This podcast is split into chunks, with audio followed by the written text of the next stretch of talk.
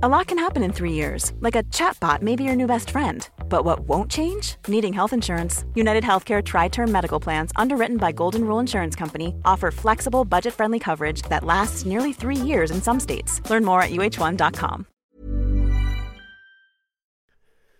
The following on podcast is proudly sponsored by Barbados Tourism. Before we kick off uh, the show, I just wanted to take a moment to remind you that the ICC Men's Cricket T20 World Cup final is taking place in Barbados this summer.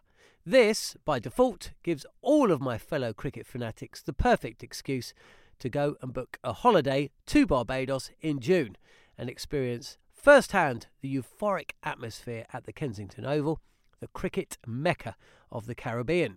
If the cricket alone isn't enough to tempt you, then let me be the one to remind you that a trip to Barbados can also include leisurely strolls along the breathtaking coastline, mouth-watering flavours of the world-class Bajan cuisine, and of course, plenty of rum. Head to visitbarbados.org forward slash cricket today to book the trip of a lifetime to Barbados, the best place to be a cricket fan.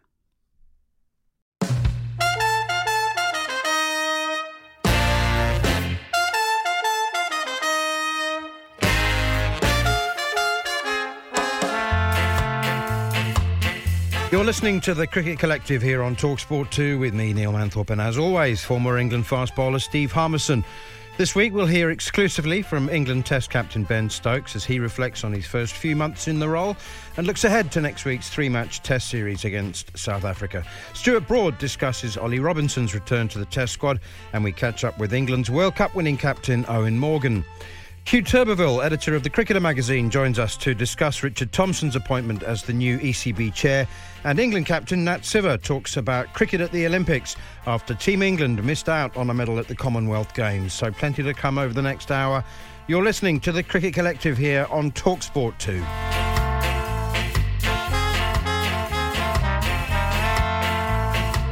Okay, Harmy, let's start with the England squad. Ollie Robinson is uh, the one addition, so um, no surprises. We weren't expecting any surprises. And it, uh, it's from a bowling point of view, it looks like it's all down to Jimmy and Broady once again. Yeah, it is. It's it's amazing. We've we've had so many uh, selection panels, so many coaches, so many backroom staff try to finish Jimmy and Broady off. If it wasn't for the two of them this year, we would have been in some place. I've got no idea what England would have done if Broad and Anderson had retired at the end of last season because we have to keep going back to them. And why? Because they're bowling fit. They are bowling fit. And, you know, I sound like an old broken record again, time after time after time, talking about bowlers not bowling enough to keep fit. Well, we've just seen Broad and Anderson, they were at a 100 game last week commentating on it. And two hours before the game, they're bowling to a, to a, a net, basically, on the nursery ground at Hampshire, just to keep their bowling volume up because they know what it takes to get better and be the the bowlers that they need to be for Test match standard. And unfortunately, some of our younger bowlers think bowling four overs and a hit and giggle is going to be enough to get me ready for a Test match, and then the breakdown, and can't understand that. How often did you do that? That that video is amazing of uh, of the two of them just bowling, as you said, at a set of stumps in the in a net. How often did you do that? Did you ever did you ever find yourself preparing by yourself bowling at an empty net? Yeah, quite a bit. At, at Ashington, I used to do all the time because I live 45 minutes away from Chester-le-Street. And if, if there was a game on that I wasn't allowed to play in, because there was quite a few games that I wasn't allowed to play in from from Duncan. To be fair, you know, when when the central contracts were around then, you were all playing, or none of you were playing, and there were a few of our my former colleagues who quite like going off to holiday or playing on in golfing trips on uh, in between test matches. So, you know, some of us that asked to play couldn't play. Um, so you had to improvise and living so far away from Chester, Chester-le-Street, I didn't see the point of driving all the way through to get 20 minute bowling. You know, so I, I used to just go to Ashton Cricket Club, stick the net on the side and and bowl on one of the pitches that had been used at the weekend. And you had to. That was that was something you, you just had to do, and that's why Broad and Anderson have, have stayed durable for, for so long. And I think a mess, and this is probably why Ollie Robinson's been picked in this in the in the, the two squads. Um, so they don't want him to play the hundred. I think the lifestyle that goes with playing in the hundred is a lot of travel. The social side is, I think, quite nice, and I think the volume of cricket when it comes to preparation and then in game time is not a great deal. So I think the, the selection panel at the ECB have done a really good thing by putting him in the England squads. Um, so they can manage what he does and how he goes about. This boy's got so much talent. He really has. But unfortunately, he's got to be durable to bowl 25 overs at the same speed because he hasn't got any pace. Um, his skill levels are through the roof, really high skill level. His accuracy is is very very good. Challenges the inside and outside of batsmen's inside and outside edge of the bat from a good height, and he bowls that fuller length. So there's no issues with his skill level. It's just his durability and his ability to perform for a long period, and that's something I think England will want to manage and hopefully get up to speed, ready for whenever he's required. But I don't think he'll play in the first test. Okay, let's hear from Stuart Broad. He was talking about Ollie Robinson amongst other things a little earlier this week. I watched him at um, his first game back at Trent Bridge last week. Uh, you know, he's, he's an incredible bowler. He's got he's got all the attributes you'd want. He's just struggled a little bit with his with his fitness, and I think um, you know his back's been he's been sort of having back spasms at the start of game and stuff. And but th- but there is such a, di- a leap yeah. from first class cricket to Test cricket, and the intensity, the expectation. Uh, you know, you got to come back for your third spell with the same drive and, and pace as you did with your first, and it's just take to, it can take different people different mm-hmm. time to be able to react to that and adjust to that. But he's got every attribute you'd want in a in a fast bowler for Test match cricket. As you can see, his record after eight Tests is absolutely sublime. So his next move is making sure that he's basically available to bowl. Because if you're not available to be on the park, you're not going to take wickets. But mm. he has all the ability to to be able to win Test matches for England. We've we've got uh, Skipper on tomorrow. We've got Ben Stokes on uh, on tomorrow, and uh, yeah, I mean, life must be exciting at the moment with uh, with him and Brendon McCullum. I, mean, I, was reading one thing; they're saying no longer do we have the night watchman in in Bazball. You're the night hawk, Stuart. You come in there and, and have a bit of a thrash hawk. about. You know, it's a, it's yeah. a different a different discipline now. It, it, sort of started. It's, a, it's sort of completely made up, to be honest. But it sort of started at uh, at Trent Bridge. I was sat there, you know, Joe Root, a great hundred, Ollie Pope, great hundred and uh, Baz came to me in the change room, just made myself a nice coffee, and he went, uh, "Broady, get your pads on." Mm-hmm. So like, I'm like, "What?" He's like, um, "I want you to go in next." So again, I reacted with amazing surprise, and he said, "I feel like the crowd is my home ground at Nottingham." He said, "I feel like the crowd are just a bit quiet. I want you to go out and try and hit your first ball for four, wow. and then if you get out after that, I don't mind because you're giving the crowd a lift." And that was just an insight Fantastic. into his mentality, you know. So where the Nighthawk came from, we were at. Um, we're at Edgbaston, uh, and normally have a night watchman with 20 minutes to go to protect the the next sort of quality batter. Mm. And uh, he came to me with 40 minutes to go in the chase. You know, we needed another 300 or 270. And he said, "Do you fancy going?" So I was like, uh, uh, um, "Yeah, yeah, I'll uh, I'll go for it, coach. You know, I'll try and impress you." Uh, and he said, "Basically, try and whack me 20." Try and knock 20 off the scoreboard as quickly as you can. And he said, attack the enemy when they're sleeping. which is where the Nighthawk came from. So I got my pads on with the only aim to try and whack it for 20 minutes. Um, and if I got out, it was fine. And uh, I think he's he's had an amazing ability to take pressure off players. So you see the likes of Jonny Bairstow has just come out and actually sort of said, look, if you get caught on the boundary, I prefer that to getting caught at slip. Yeah. Uh, and it's amazing that the sort of talent of the likes of Joe Root and Jonny Bairstow can then go and implement what they've got in the locker. Uh, with their with their minds so free. So it's uh, it's been an incredible start to the Test match uh, summer with the four Test wins, and you know it's our job to entertain and, and do it again for for, for August. Um, but I think you know it's uh, it's been a, it's been an amazing turnaround, hasn't it, with mm. the hmm. mentality of the Test match team, um, and it's been it's been really deliberate. It's been really deliberately positive. It's been um, all the messaging, all the language in the changing room from Stokesy and Baz has been incredible in in how. Uh, forward thinking and how you take the game forward. I basically try and take the draw out the game completely. Mm. We hmm. want to win at all costs, and if we lose trying to win, that's fine. You know, so I'd be interested to sort of pick his brain on how he how he came up and him and Baz came up with changing that mentality so quickly and just making sure that they're speaking that language all the time. Uh, Stuart Broad speaking to Paul Hawksbee and uh, Charlie Baker on Talk Sport. A couple of other questions for you. Um, Zak Crawley, uh, his first class career average has now dropped below 30. Um, his last innings against India was a very, very good one, but Um, is there still a spotlight being shone on his place, his inclusion? Absolutely. Uh, there, there's no sugarcoating that. Uh, he, he, is under pressure. He's probably the one, the biggest one in that group that is under the most pressure. And when things don't go, for, you know, when things aren't going for you, it tends to highlight, you know, little minor mistakes or little rub of the green that you don't get, and that magnifies it. So Zak knows he's under pressure. Um, he can't hide away from that, and especially with you look at the Lions team. There's a lot of talk of Jennings, Sibley, Duckett. Duckett's just got come off the back of um, a big double hundred, so there is pressure out there. But I think McCullum and Stokes back Zak Crawley, his ability and they feel as though because he's he's got so much potential, they want to give him every chance they possibly can to before they, they, they have to to move on and look elsewhere. So the Lions, Zak Crawley doesn't need Dom, Dom Sibley, Keaton Jennings, or Ben Duckett to go and get a big hundred against South Africa. But if they do, that might not be a bad thing for Zak going into the first test because he knows he's playing. And when you sometimes when players are under pressure, they come out and they perform. And, and Zak's got, I think he's the one that's got to do that. There's a lot of interest actually in the Lions team. There's probably more interest in the, the performances of them um, than than of the England team um, because they're obviously very settled. Um, Harry Brook, Craig Overton, Dan Lawrence.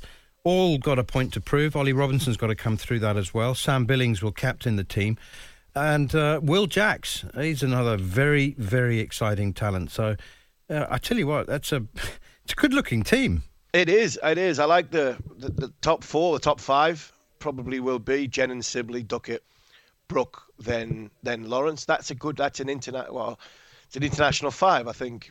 Eh, I think England would, if had loads and loads of injuries, would would have these in their group. I think if they picked a, an 18-man squad to go away in the winter, two or two or possibly three of them will out of that five will be in that 18 man squad to go to either Pakistan or to New Zealand. So it's a strong unit. Billings has, has played Test cricket this year. I'm intrigued and interested to see how Patterson White goes. A lot of talk about spin and whether England go with whether the Lions go with a, a Conners or or a, a Sam Cook probably to back up I would imagine Craig Overton will play and, and Ollie Robinson will play. So from that there, the balance, like you say, Jack's will he bat six possibly, and you think that's not a bad side that to go against South Africa. So South Africa will be pleased. I think Mark Boucher will be really pleased at that side because he knows he's not playing like Leicester second team or Derbyshire's third team. He's playing against a very good side the week before a Test match. So I think it's a win-win for everybody um, concerned in, in in the in the game down at Canterbury. I think it is. It is. Um, it was very interesting to me that uh, the the South African Test specialists only arrived in Canterbury on Sunday. Um, I thought that many of them would have uh, been. I don't know, come over a little bit earlier and, and, and played some club cricket, but um, they've all got together uh, on Sunday for, for the game, um, the four day game, which starts on Tuesday. This is Mark Boucher talking about South Africa's chances in the Test series. We know the way that England, the England guys have been playing. I don't see them changing at all. Uh, there's no science to it. I think that you've got to be quite artistic in the way that you go about things, um, see the conditions, and, and, and sort of adapt accordingly. So, you know, we believe that we've got a strong test setup, especially our bowling attack.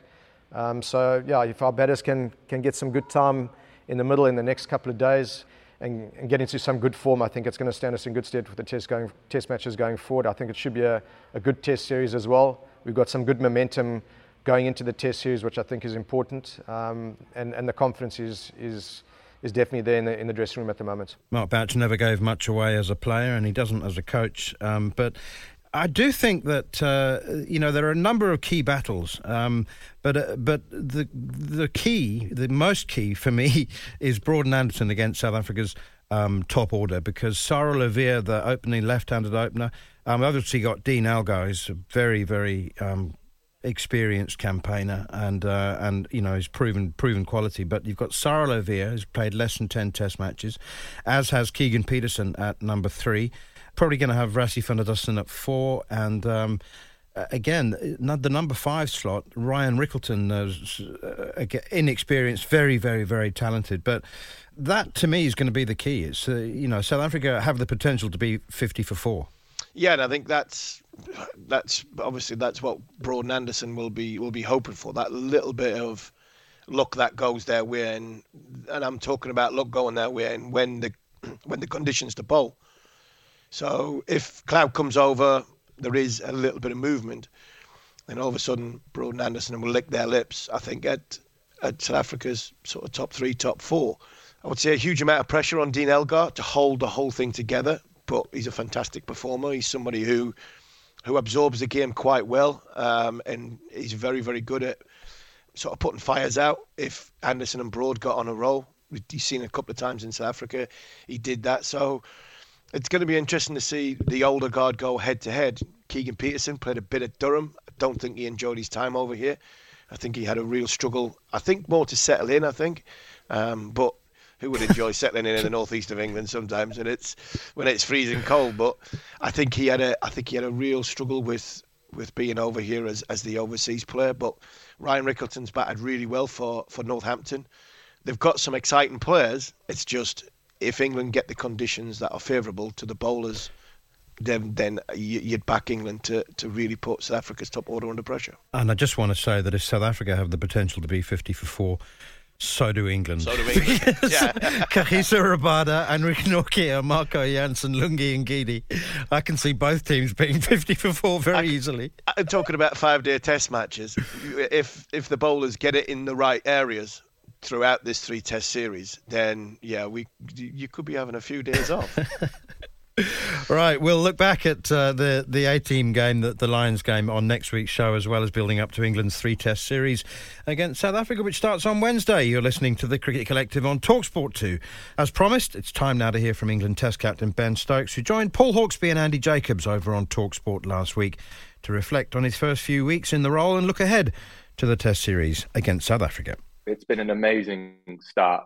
You know, we played some great cricket over these four Test matches We've got a big three games coming up here against South Africa, and if anything, there I feel they're more important than these first four games because those four games were so close together, and they just sort of you just rolled into the next game with the same energy and confidence. You know, now we've obviously had quite a big break in between the India Test match and the South Africa games. It's really important that we almost take a step back and go back to how we finished off that block of Test matches and continue that mindset, the attitude, and, and everything that we brought. And honestly, one of my main things and one of my major points to the team was let's just go out there and have as much fun as we possibly can in as mm-hmm. 11. Because you're playing for England, you represent your country, you're playing in front of thousands of live audience plus the people on TV. You know, if you can't enjoy this moment, whatever's going on, I don't know, just take a step back and just enjoy it for what it is, and then the results will look after itself. Because you know, if we if we play good cricket, we're going to win if we don't play good cricket, we're going to lose. It's as simple as that. Let's just enjoy it.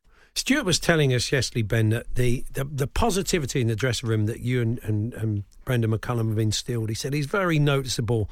And the, the mindset of the players when they go out to play currently for the test side and uh, he's been really taken by that. And I mean, and he was sort of saying to us, he still doesn't quite know. Did you kind of sit down one day, you and Brendon McCullum, and say, okay, let's have a blueprint? Or did it just come out of your conversations? Or did you both come to it saying, this is what we both want to do, so your, your ideas matched?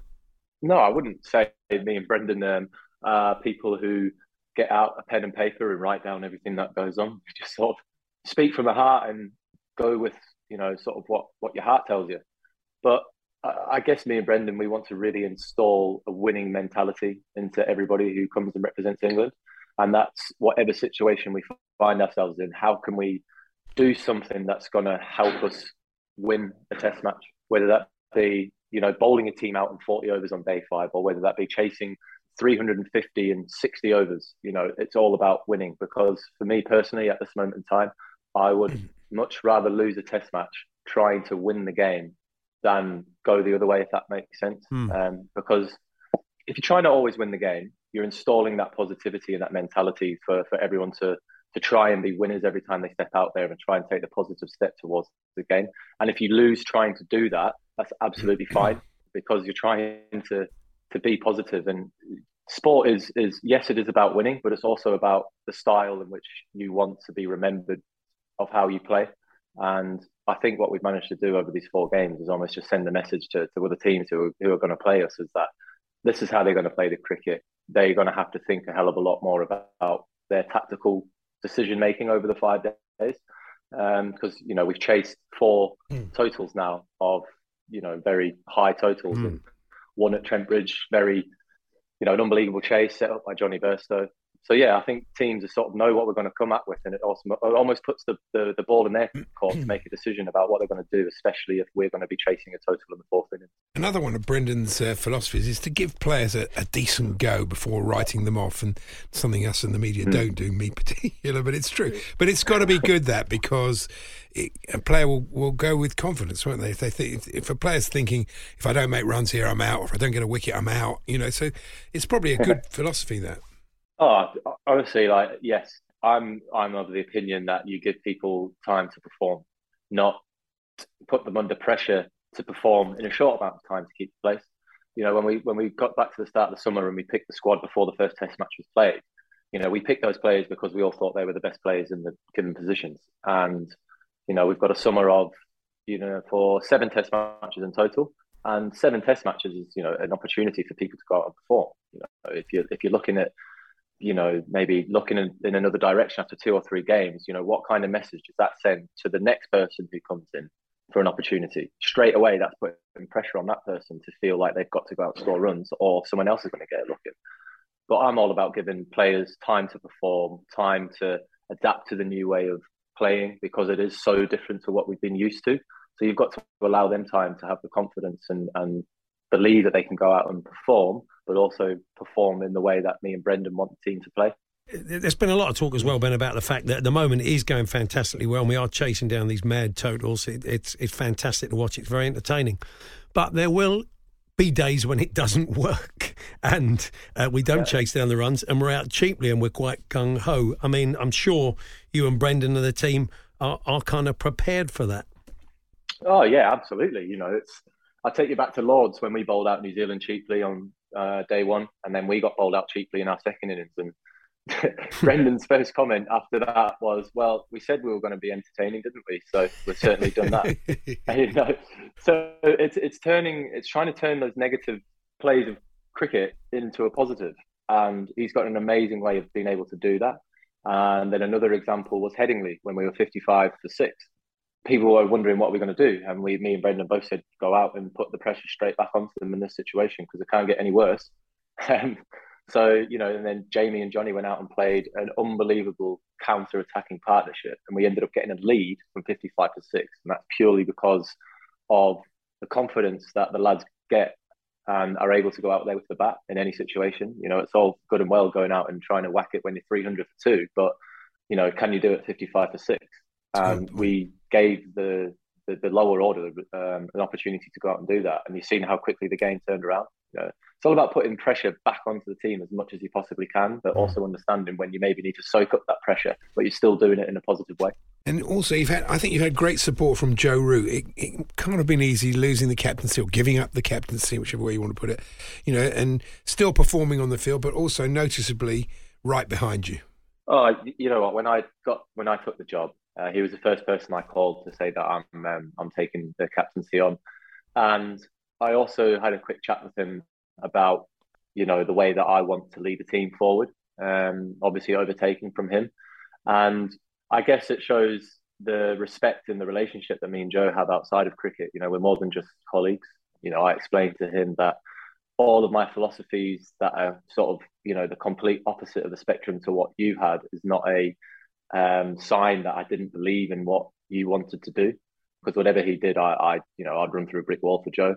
But to have a guy captain the England side for such a long period of time to buy into this new way of cricket is unbelievable, and it's a testament to himself as a as a person, let alone a player. We all know how good of a player Joe Root is, and to be honest, I didn't think a player of Joe could could raise the ceiling or the standard of his batting any higher than he already has. But he's gone to another level in Test match cricket now. It's unbelievable seeing the way that he's played, and he's got to take a lot of credit for for going out and being brave enough to play in that way, considering he is he is and has been the rock of the English batting side for five six years now. Because we know if Rooty does well, the team generally does well, but he's been brave enough to go out and play in the way that he's done. So yeah, it's unbelievable. Mm.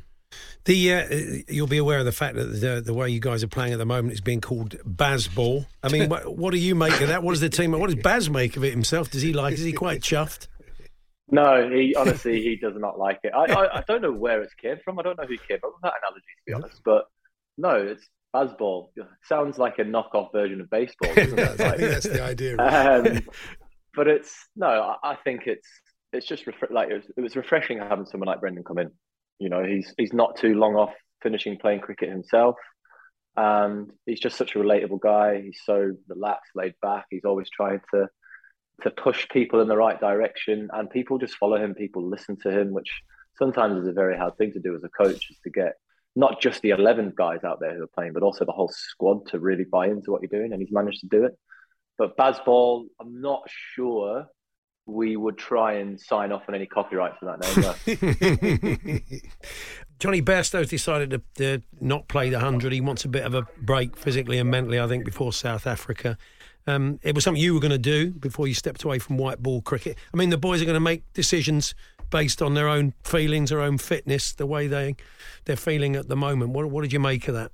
Yeah, but look, I think you think of all the talk over the last couple of years about Test cricket's dying, spot losing out to white ball cricket and franchise tournaments. There's people prioritising Test cricket now. You know, Jonny has chosen to take the hundred period as the time to have a break and a rest and just sort of get his energy back and that's all because he knows that there's a Test cricket series around the corner. So the people who are saying that Test cricket's dying out, I don't think that's right because you're looking at players now who are prioritising, you know, their their schedule around Test matches. Ollie Robinson's another.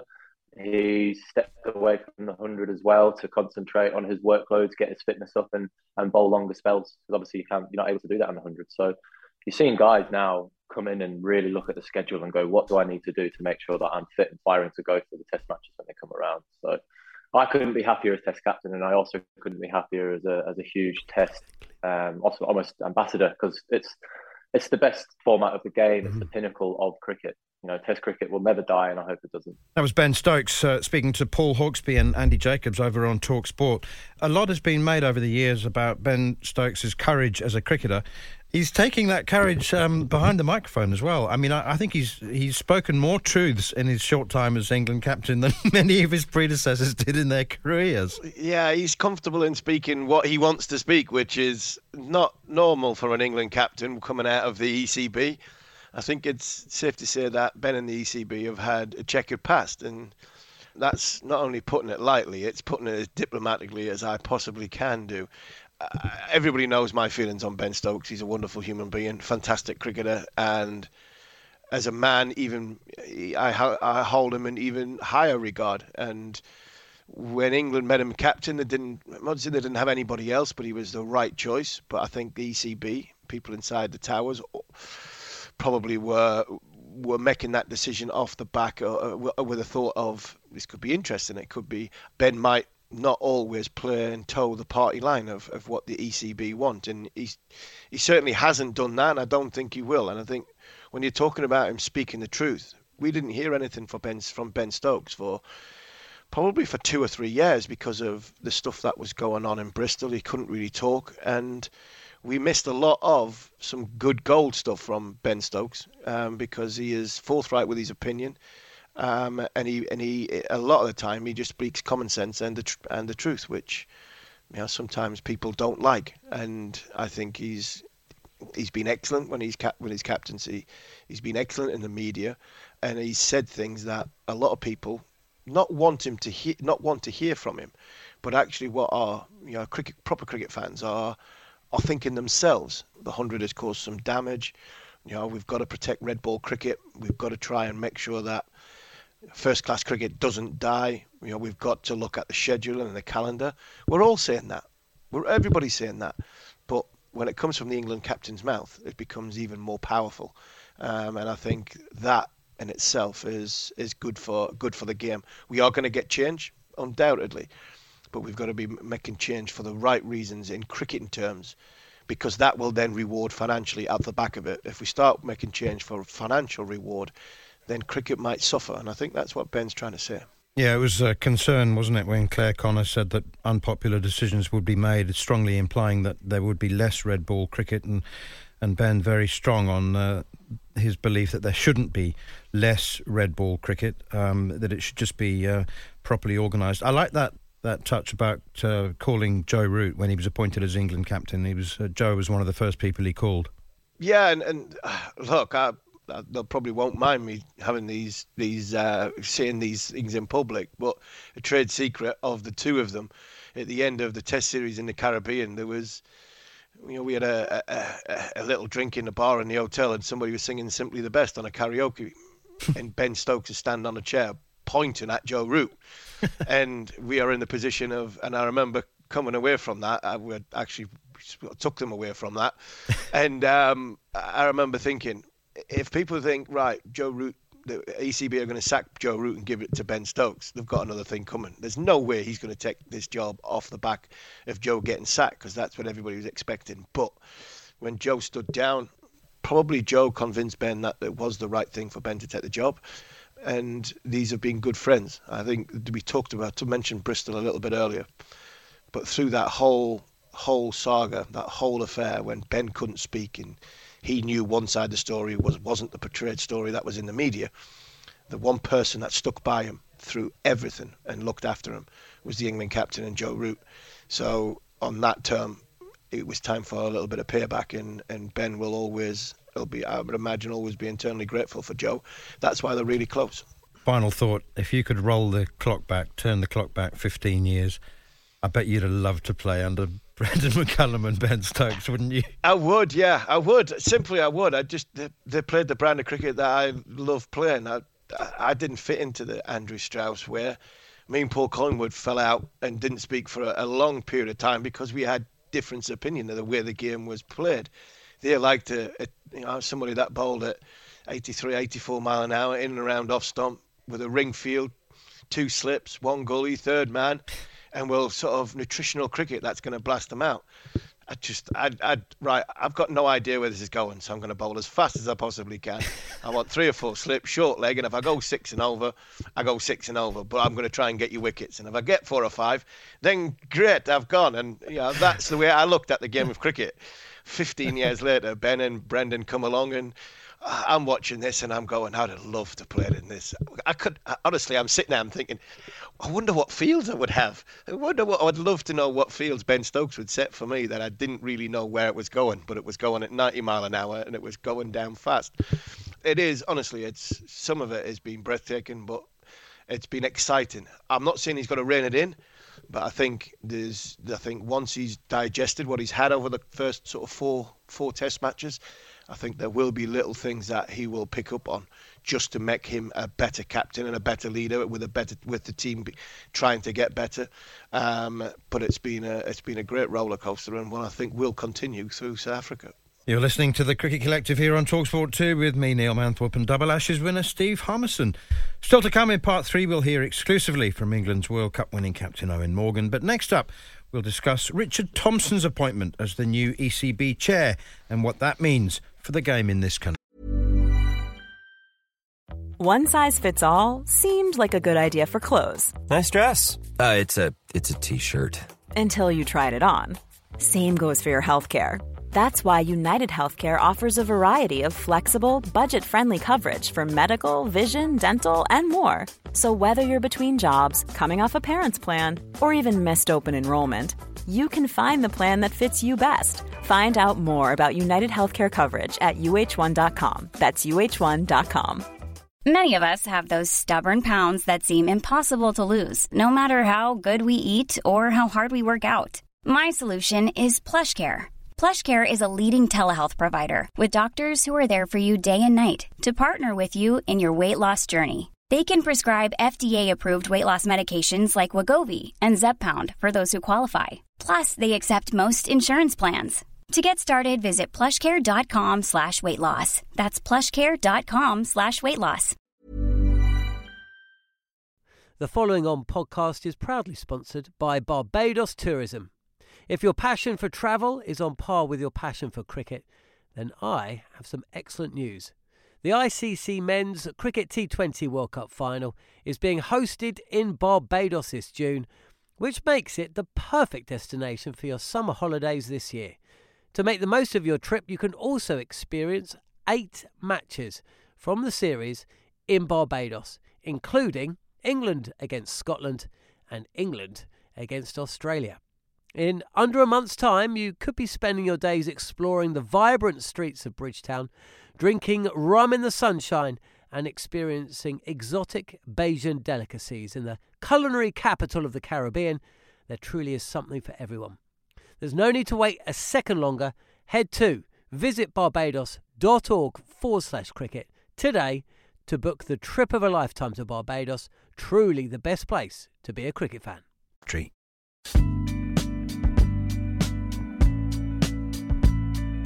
You're listening to the Cricket Collective here on Talksport 2 with me, Neil Manthorp, and the one and only Steve Harmison. If you've missed any of the show or you wish to catch up, you can download the podcast from the following on feed, now available, as always, via the free Talksport app, Apple Podcasts, or wherever you get your podcast. I'm delighted to say, as promised, we're joined by the editor of the Cricketer magazine, Huw Turbervill, to talk about the appointment of Richard Thompson as the new ECB chair. I have to say, the first uh, point to make is that it has been very, very um, well received um, to wide acclaim, um, and that in itself is a is a rare thing. I can't, I can't, remember a more popular appointment of an administrator in the England game. Um, and uh, Huw, please explain, if you if you can, what is it that uh, that people are expecting from Richard Thompson? Business acumen. He's and also a man absolutely steeped in the game at all levels. I mean, funnily enough, I live in Carshalton, and he used to run Carshalton Cricket Club and uh, oversaw a merger with Croydon Gas, and then went off to Oxshott Cricket Club. So he's he's a player. He's played the game. He has he left school at sixteen, and uh, by thirty, he'd sort of made his fortune. Uh, he's worked in in media. He he runs M&C Saatchi Merlin. Uh, so he's got an independent business background, a little bit like Lord Maclaurin um, did with um, Vodafone. So it's kind of that sort of similar appointment. And then he's gone to Surrey and overseen an incredibly impressive sort of decade where they've just gone from strength to strength, albeit um, the COVID was a was a hampered them because of their corporate activities. But um, we all know that uh, Surrey are the financial juggernaut of the county game, and um, yeah, steeped in cricket business, background in you know running running a county cricket club, not bringing the politics into it yet, but um, but but that but that is a very good CV, isn't it? An impressive CV. Yeah, he is. I think he's a, a, good man, and he, he, not only is he a, a, very very good businessman, he's a he's a nice man to boot. But mm. will he have ever walked into an organisation like the ECB? Because 350 employees, you know, they say they're hard up when it comes to cash. You've got four competitions that no idea what the scheduling is going to look like in however many months, years time. This is a this is a tough job for Richard Thompson. Incredibly tough. This is a um, oh, it's a quagmire, isn't it? I mean, I mean, four into three doesn't go. Well, that was the view of our cover of our Cricketer magazine a few months ago. I don't know whether you agree with it or not, but um, you know, there's there's probably one competition too many. Some say get rid of the blast. Some say get rid of the hundred. We know that Richard Thompson was against the 100. We know that Surrey didn't need the 100, didn't want the 100. Um, you know, they fill their seven home blast games uh, easily, 20,000 plus crowds. They make a lot of money from it. It wasn't aimed at Surrey, the 100, was it? If, you know, if, you accept that there were valid reasons for the 100, then Surrey didn't need it. And it came by surprise for them. Look, I don't, I don't honestly think that some people at the ECB wanted Richard Thompson to be chairman today. I mean, I, because he's been outspoken about their about that tournament and and and that tournament is very close to some people's hearts there. But um apparently this is you know the, the counties wanted the counties insisted upon this for the reasons we've outlined but um that they feel that their interests have not been representative late because of the creation of an independent board. And a board actually that um richard thompson walked away from in i think 2017 him and andy nash of somerset were in despair really at the lack of influence of the counties walked away and and the 10 person board does, lacks cricket acumen. I mean, Tom Harrison's gone now, the chief exec, and he played for Derbyshire. He had a bit of cricket acumen, but um, really there isn't that much there. So he, he's got a hell of a job on, but he's also, um, it's very tricky for him now because they've, they've preempted his appointment by announcing this new TV contract with Sky until 2028, and that appears to have uh, guaranteed the future of the hundred. So, does he accept that that's going to be around for five or six years? Does he accept that there's going to be no Test cricket on terrestrial? That's probably me being um, delusional, I know, because I, am probably barking up the wrong tree with that one. It's just a pipe dream of mine, but it almost appears like he, he's sort of got to. If he really is adamant that he wants to change things in the short term, and he's only got on a five-year contract, he's going to have to unpick all this contractual stuff. It's frankly they've left him with a bit of a minefield, haven't they? We've got Ben Stokes telling hard truths as England captain, more so than pretty much any of his predecessors.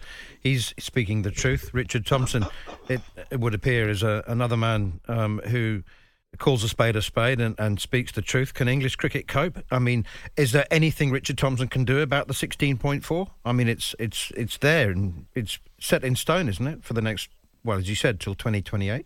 I'm sure. I think he can get rid of it if he wants to it's a question of whether he does. I mean, we know he didn't like it in the past, but that was with his Surrey hat on. Apparently, he sort of said that he can, he sees the merits of it now. Well, I mean, I, I don't know, but I mean, I, I would have thought, being honest, that if, to get this job, you'd have had to sort of pretend to like it a bit. If I'm honest, look, I know there are people who do like it. I, I, I've had a real ear battering from people saying that I'm preaching to Generation Y, telling them what they should like, etc. There are case studies out there of people who like this tournament. My son is going to a game. I'm not going to change the locks on the door when he's out.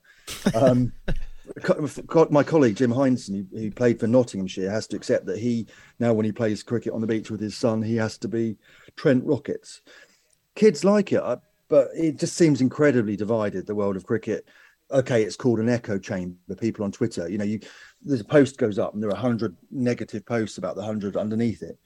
Is it an echo chamber? How where does the divide, divide go? Is it 52 48 like Brexit? Is it how can we sort this out? I, I don't know. I really don't know. But it just I think if Richard Thompson wants to, to get rid of it, I'm sure he'll be diplomatic. He'll say, Thank you very much to the 100 for bringing in new followers. I think it's time now to concentrate once again on the 18 counties. I think he could probably do it with the help of an able chief executive like Richard Gould, who was his chief exec at Surrey, now gone off to be Bristol City chief exec, or somebody like Johnny Graves, who cut his business teeth at the Oval and is now chief executive of the West Indies Cricket Board. Yeah, I mean, coming on to the chief exec, is is it as simple as Richard Thompson tries to sort of get his man in. Um, I can throw another name in it, and Durham fans won't like it. Tim Bostock, he is he's done wonders with rebuilding my cricket club to a, a tower of strength now. Um, I wouldn't like to see Tim go, but I think for the best of English cricket, it wouldn't be a bad appointment. How easy would it be to get Richard Thompson's man in? Because surely he is the chair. He needs to, somebody that he can work with to, to, to sort of drive the message for him. Well, I think he definitely will want in his heart. He probably want Richard Gould because they worked so well together for seven years at the Oval. Whether Richard Gould wants to move back from Bristol or not, I don't. I don't know. Um, yeah, Tim Bostock's done a, a, great job at Durham, hasn't he? Um, Daniel Gidney at Lancashire um, got many admirers, hasn't he? I'm sure they'll find someone, but um, it really it just it depends what Richard Thompson wants, doesn't it? He's kept his cards close to his chest of late. He would have had to said certain things, I think, to persuade um, the board of directors to to uh, accept him as as the as the person, and um, we're, we're going to have to see, aren't we? It's going to be absolutely fascinating. What's the first thing on in their intro? What do they have to do first of all to get a positive message forward? Because at the minute, there's too many negative things going on around the ECB, whether it be the hundred, the format, the where the games are, the, the scheduling, international scheduling. It seems as though every every time the sort of ECB is mentioned, it's in a negative manner. How do they go about making it positive? Yeah, we had a, um, a themed issue a few issues ago. Is the ECB still fit for purpose? I, I suggested with a change of leadership, perhaps it, it, will. But there's there's mutterings that the government are not happy with it. They're not they're not comfortable with with the ECB as the govern the governors of the English game, and um, the racism thing is obviously massive. Um, Tom Harrison it was said that he he reacted too slowly about the Yorkshire scandal. They said that you know they they had faith in Yorkshire to resolve the issue themselves, and they didn't want to intervene. But it took two years really, and and I think eventually they still had to intervene, and ended up in front of the Select Committee in the House of Commons. So we've seen racism scandals at Yorkshire. We've seen now in Scotland. Um, there've been incidents at Essex. So that absolutely is something that. Um, has to be dealt with swiftly, and people from all faiths and backgrounds need to feel comfortable with the game's administrators. Uh, the South Asian plan was introduced in 2018, and um, it's the reality, it's the future, and uh, anybody who stands in the way of that needs to leave the stage now. Yeah, scheduling, as you say, uh, the, the, the finances of ECB are looking a little bit better at the moment. Um, we had something in the magazine, but it, it's they've bounced back surprisingly well after COVID. Um, they'll have to resolve if they do carry on with the hundred, whether they keep giving each county 1.3 million a year, which is a lot of money, 24 million a year.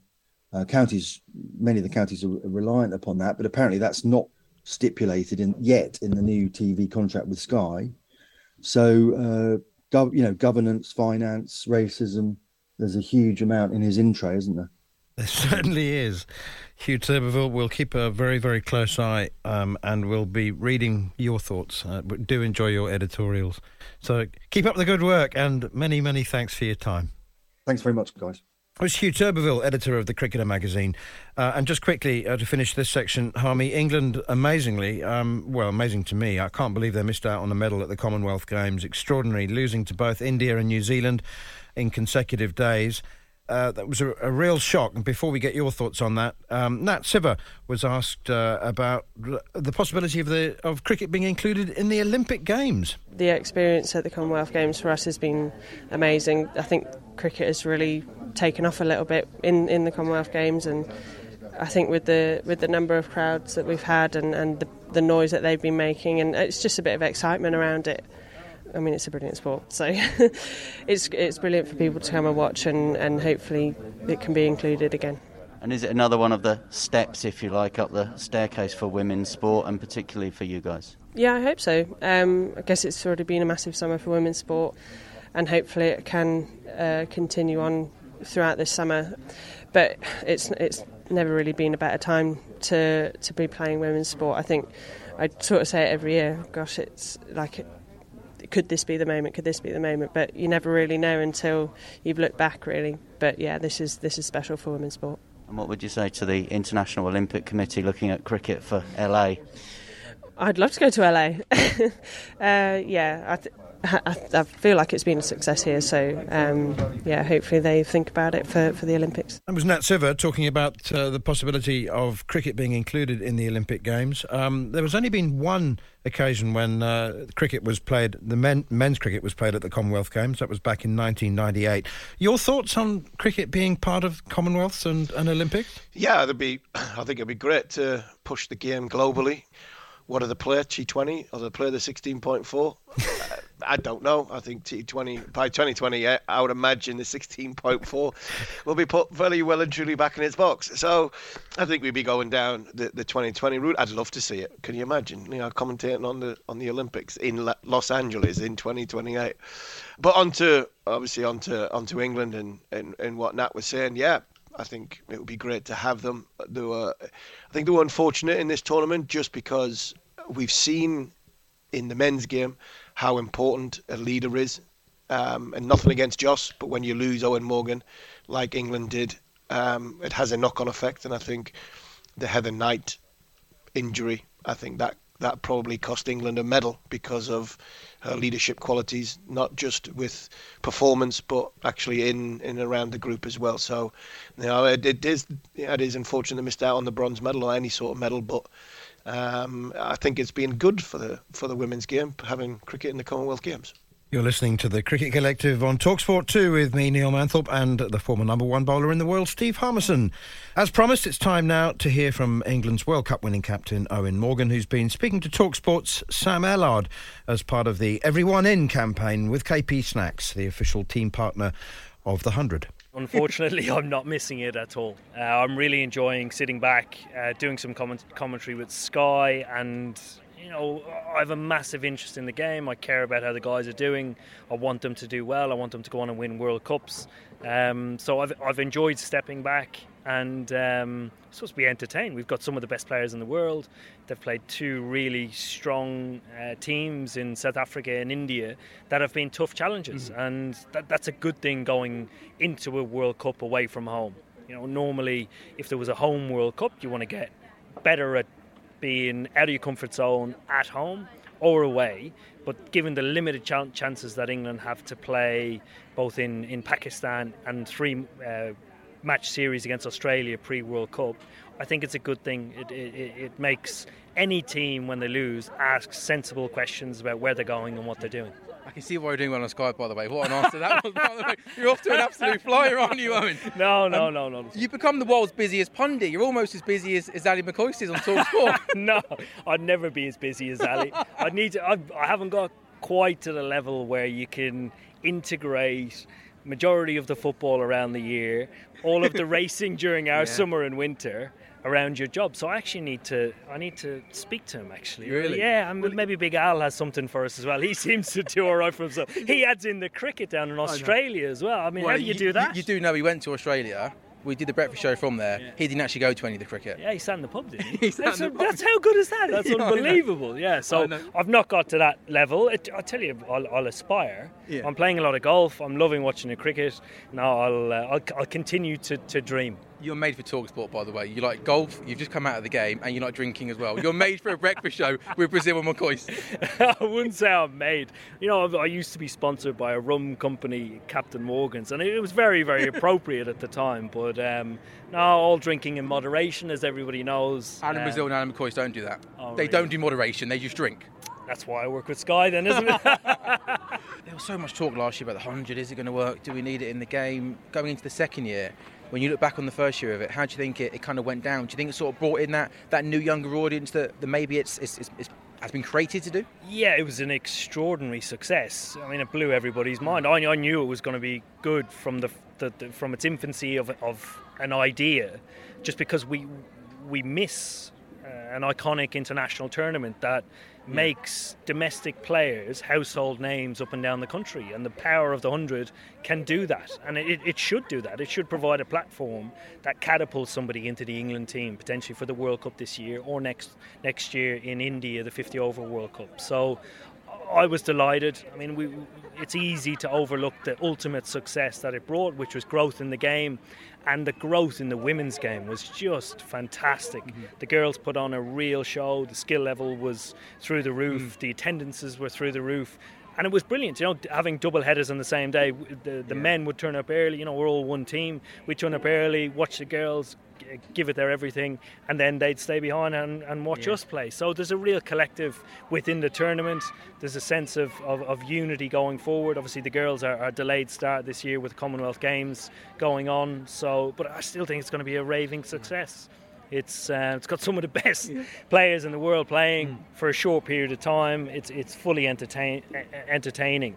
So uh, I'm looking forward to it. And just if I can, one more question on England. Um, Jason Roy is not in the best of form. You know him better than most. Um, is he a streaky player though? We've seen him, haven't we, under your captaincy? He goes through, you're nodding he goes through big patches of bad form, but then all of a sudden plays himself back into form. So there's been some talk he could lose his place in the team. Would you like to see him carry on in the team, or do you think maybe a change is needed? No, here I think anybody that's tracked Jason Roy's career from the very beginning, he's a guy who comes in and looks to dominate and not just dominate any attack, but some of the best attacks in the world. And in doing that, you need to take on a huge element of risk, and he does that at a sacrifice to his wicket a lot of yeah, the time. Sure. And it's so powerful when he goes out and plays in that way. The message it sends to the change room, the message it sends to the opposition, that you know when he's not doing well, England miss it to the extent where during the World Cup in 2019, where he got injured down at Southampton, he pulled his hamstring, he was out for a couple of games. We drastically missed him. And the first game he came back, went out with Jonny Bairstow, belted India all around Edgbaston, and everybody has obviously a sense of relief. And that, that's a true such sign of leadership. You know, great leaders allow to, uh, people time to breathe and just to have an extra bit of growth around the side. And Jason Roy is one of those guys yeah. at the moment.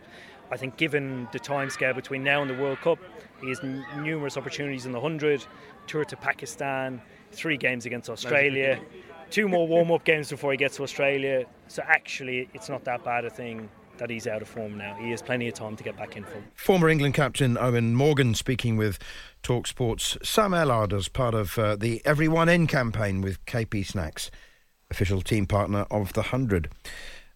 Interesting um, Harmy, that uh, as much as Ben Stokes has been talking about uh, the importance of not reducing the red ball schedule and playing more red ball cricket and, and focusing on the, the Test team.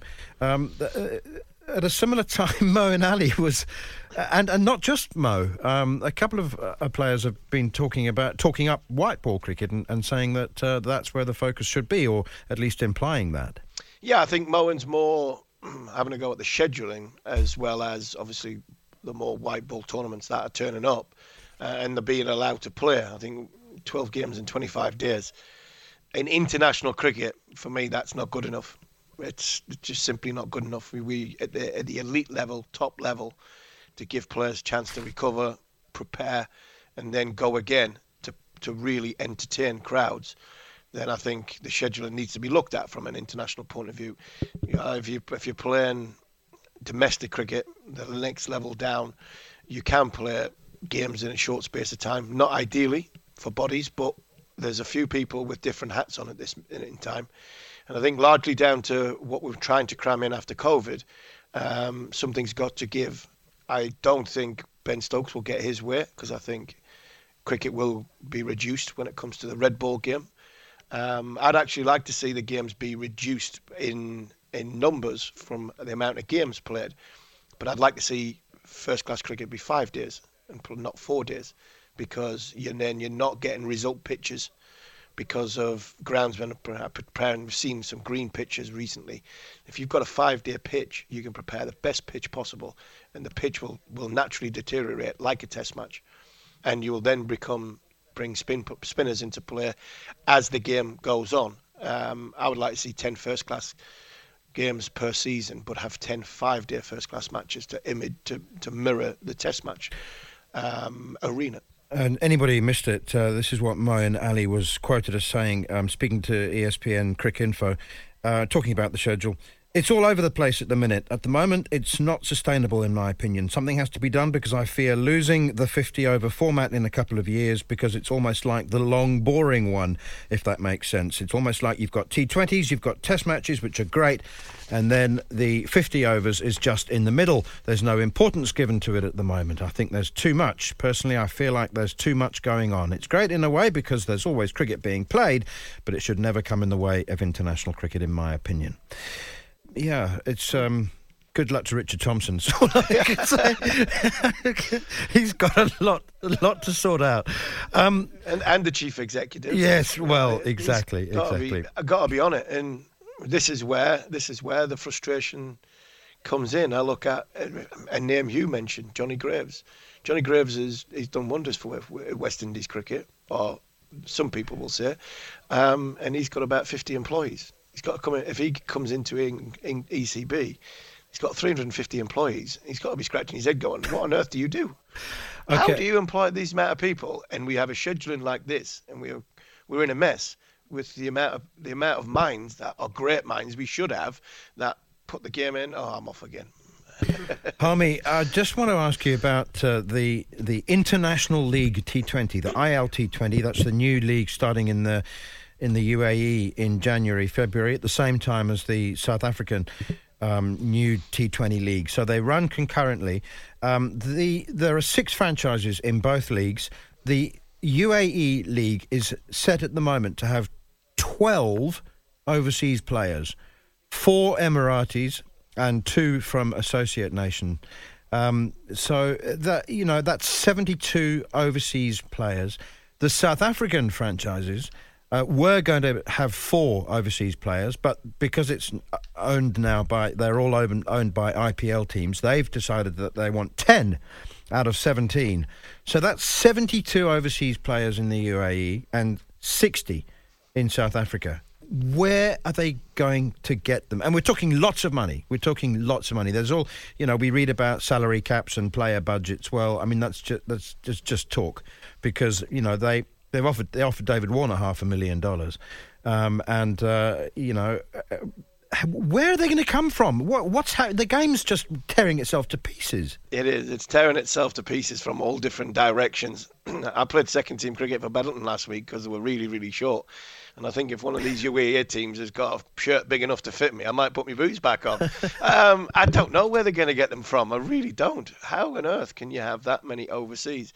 We are going to see some absolute Tom Noddies getting games of cricket in the UAE or in South Africa. I can't imagine it being in South Africa. I think the best will go to South Africa because I think we'll see that as more sustainable long term. And I think the ones that go to the UAE might sort of burn their bridges with I don't know. I'm just thinking out loud here on this one, but there's a lot of boards not prepared to give NOCs for. I think Sri, uh, Sri Lanka and Pakistan are turning NOCs down for for some franchises, uh, some franchise tournaments now. But again, the, the one with the most money will you'd think would win. Um, because players now are, are gun for hire, and what we're seeing is, or what we're hearing is, if David Warner does get that reported half a million, Cricket Australia might be in a bit of trouble because he'd be turning his back on a big bash. You know what? I think the irony for me is that so the South African League is being run by the franchises and for their benefit. It's not being run for the for the good of South African cricket. There's no philanthropy about this. You know, it, it's about the Rajasthan Royals and the Chennai Super Kings and the Mumbai Indians. That that's what it's it, it's about. And so there are six franchises, which means there are only places for 10 South Africans in the 17 man squad. Um, by the time you put the nationally contracted players in there and other big name South Africans who aren't nationally contracted, like Faf du Plessis, you're basically going to be down to about 40. There'll be 40 young South African cricketers, and that's it. And, they, and there's 130 professionals in South Africa. So, you know, what are they going to do when they don't get a franchise gig in their own country? They'll go to the UAE. Absolutely, and why wouldn't you? Why wouldn't you? Because again, you, you, uh, the, the fees there, and it might be a touchy subject this one, manners, and you know you, I'll throw you a curveball here, but of all that, and we know what's happened with South African cricket over years. You know, England have benefited from it. Kevin came over. The quota systems that are in South African sport. Where does that stand up? Does that stand up? Well, it's the the franchises have said no. it's Money their talks. league. It's their league. Yeah, exactly. I mean, the, you know, the, they have said, "I'm sorry, we are. We've bought this franchise. We've paid five or ten million dollars uh, for for it, and we want to win. And you, you, we'll pick the players we want to pick." So that that's the reality of it. Cricket South Africa might, might uh, theoretically own 57% of the league, but they're not running it. Um, they're not going to have much of a say. So finally, we, are running out of time. I just want to mention that Kyle Abbott signed a new two-year deal with Hampshire, and he's still producing the good, the goods. Um, and he's one Kolpak player who's not going to come back to South Africa. So any performances uh, that stand out for you in the Royal London Cup? I think Ollie Robinson double hundred in the Royal London, excellent. Young Jones at Durham got hundred yesterday uh, over the weekend against against a good Middlesex side. So, yeah, there's been some good young young players who are getting a chance in the in the Royal London. So, you know, good on them for for sticking their hand up and putting some performances together. But I said the hundred is it is what it is, um, and it's entertaining. Um, but I just can't look by the, the collateral damage it's doing to our game, and, and that will always be my opinion on it. I'm not anti anti hundred as a concept, but I'm anti hundred because of the, the damage that it's doing to the rest of the, the, the, game in this country. And no international cricket scheduled next year and, and possibly for the foreseeable future during school holidays. I, I just find that crazy. That, that's the most damaging thing for me. Oh, mate, don't get me started. I've got a, I've got a bored 12, 14 year old who who I'd I'd take down to, to, to, to, sort of Durham every now and again, and you know watching international cricket on it. That was the that was the summer holidays for me. Getting your scorebook out and sitting there listening to the likes of you know Geoffrey and Tony Lewis and Tony Greig on when it was on terrestrial TV and scoring for the afternoon when bowlers bowled from one end I think you were still a, a young man then, back then, Manon. but that was the school holidays. You'd sit there for four or five hours just learning how to score off the back, off the telly, bowling from one end. And now, interna- my 14 year old's not going to watch international cricket uh, in the sort of first half of August in the middle of the school holidays. That's sad, really is. Indeed. You've been listening to the Cricket Collective on Talksport 2 with me, Neil Manthorp, and former England fast bowler Steve Harmison. And if you've missed any of the show or you wish to catch up, you can download the podcast from the following on feed, now available via the free Talksport app or wherever you get your podcasts. And we'll be back at the same time next week to look ahead uh, to the first test between England and South Africa, which gets underway at Lords on Wednesday. But for now, this has been the Cricket Collective on Talksport 2.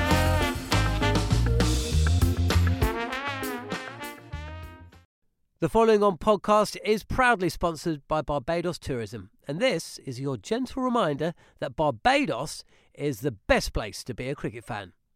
With eight matches from the ICC Men's T20 Cricket World Cup Series taking place in Barbados this summer, including the final, you can experience the summer of a lifetime by booking today. Aside from immersing in world class cricket in the sunshine, Barbados is the dream destination for all travel enthusiasts. It is where adventure meets paradise, the culinary capital of the Caribbean, and better still, the birthplace of rum. If you're keen to unite with cricket fans across the globe for what is set to be an unforgettable summer, then head to visitbarbados.org forward slash cricket today.